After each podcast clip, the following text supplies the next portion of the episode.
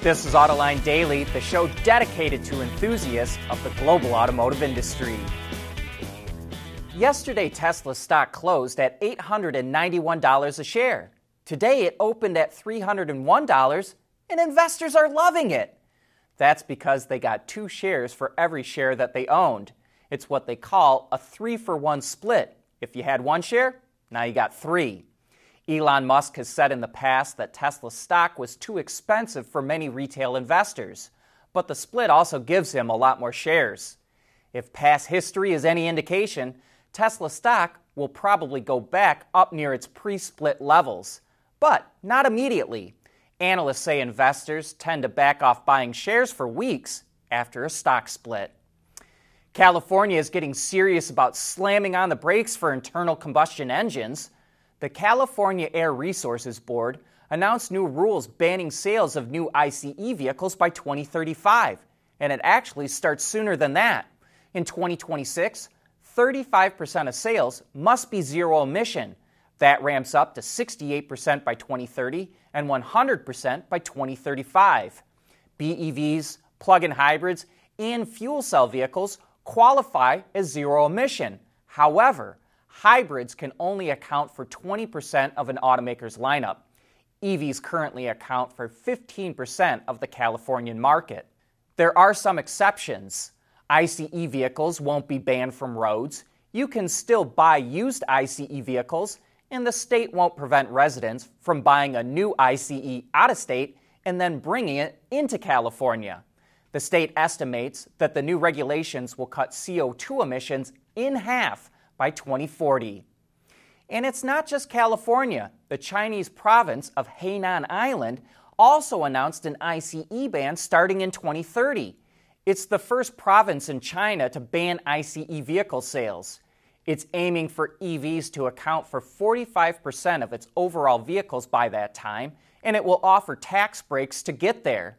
Cities in the province will also implement zero emission zones where ICE vehicles will be banned from driving. South Korea and Europe are really mad over the U.S.'s new Inflation Reduction Act, which excludes EVs built outside of North America from receiving tax credits. South Korea wants to cooperate with the EU to fight the rules, but it hasn't revealed any concrete plans yet. The Korean Automobile Manufacturers Association says it will release a joint statement with the European Automobile Manufacturers Association next month. Korea said that the new U.S. law could impact as many as 100,000 EV exports annually. Well, here's our Autoline insight South Korea and the EU have a legitimate beef and could likely win in court, but that will take years for that to happen.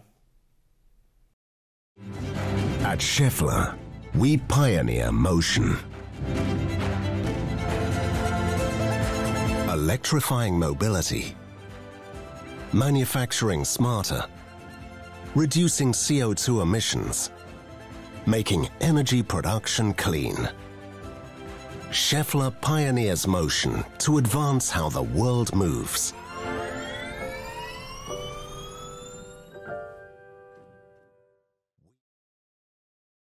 We want to know what drives your testing. OTA, connected car, diagnostics, remote testing. Intrepid Control Systems is here to help you work from anywhere. Intrepid Control Systems, driven by your data. Hyundai isn't messing around to make sure it never faces a chip shortage again. It's investing in a chip startup called BOS Semiconductors, which is based in Korea. We don't have a lot of details yet, BOS was only formed this year, and Hyundai doesn't say when it will start getting the chips, but it says it will continue to make more investments like this. Automakers keep extensive archives detailing their history, but photos recently came up for auction of an Opel van that the company had no idea ever existed. The prototype was designed in the mid 1930s and scribbled on the back in pencil was 1.5 23 COE.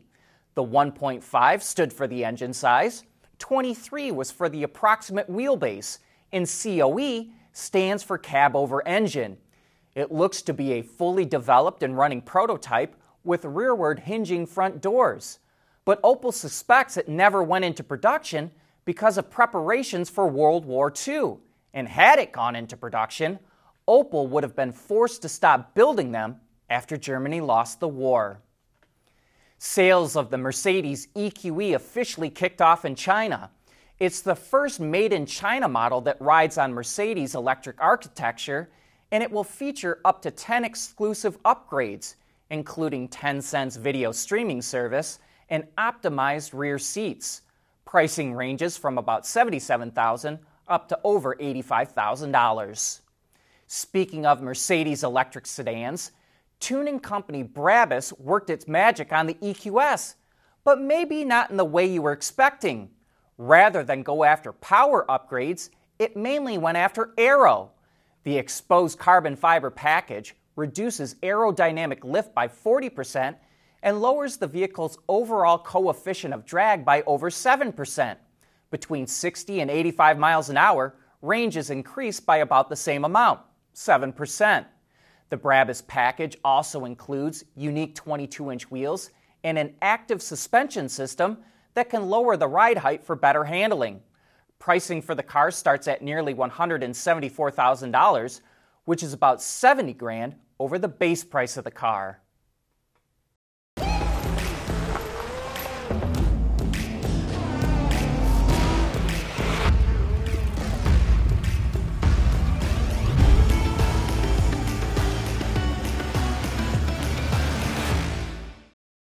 With global reach across three continents, Teijin Automotive Technologies make vehicles lighter, safer, and more eco-friendly.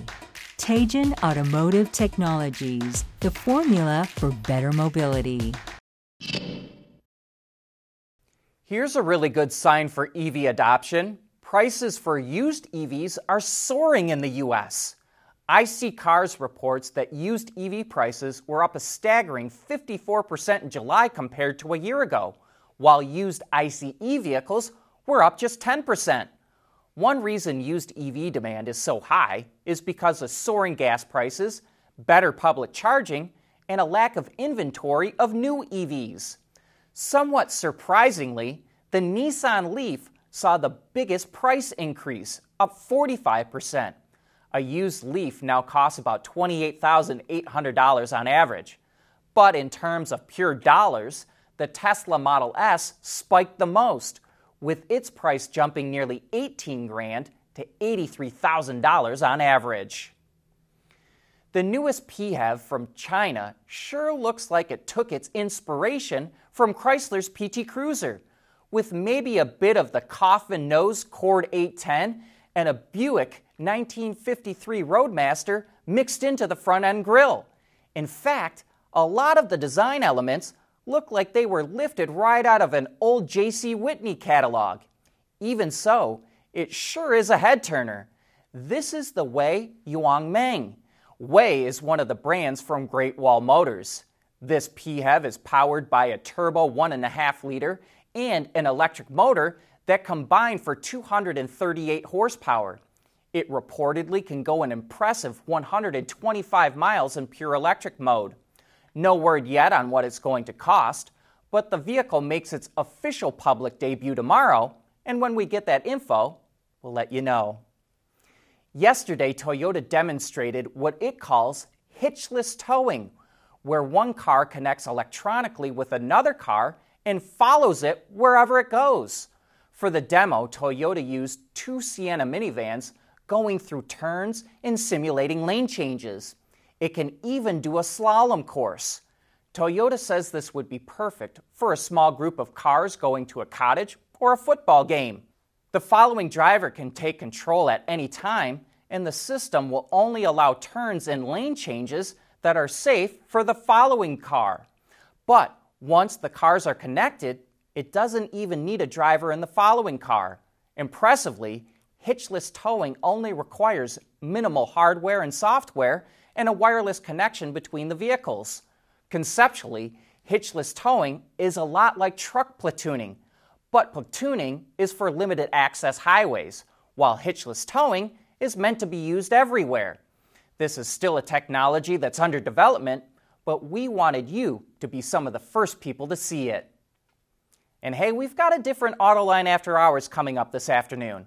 We actually recorded it Saturday morning at the Dream Cruise in Detroit. But it's not about the Dream Cruise, it's about how electric trucks, vans, and buses are catching on faster than electric cars. We've got a couple of execs from Navistar and a sustainability expert weighing in on why the commercial truck market is so receptive to electric vehicles. And you can watch that show at its regular scheduled time at 3 p.m. Eastern Time on our Autoline website and YouTube channel. But that's a wrap for today.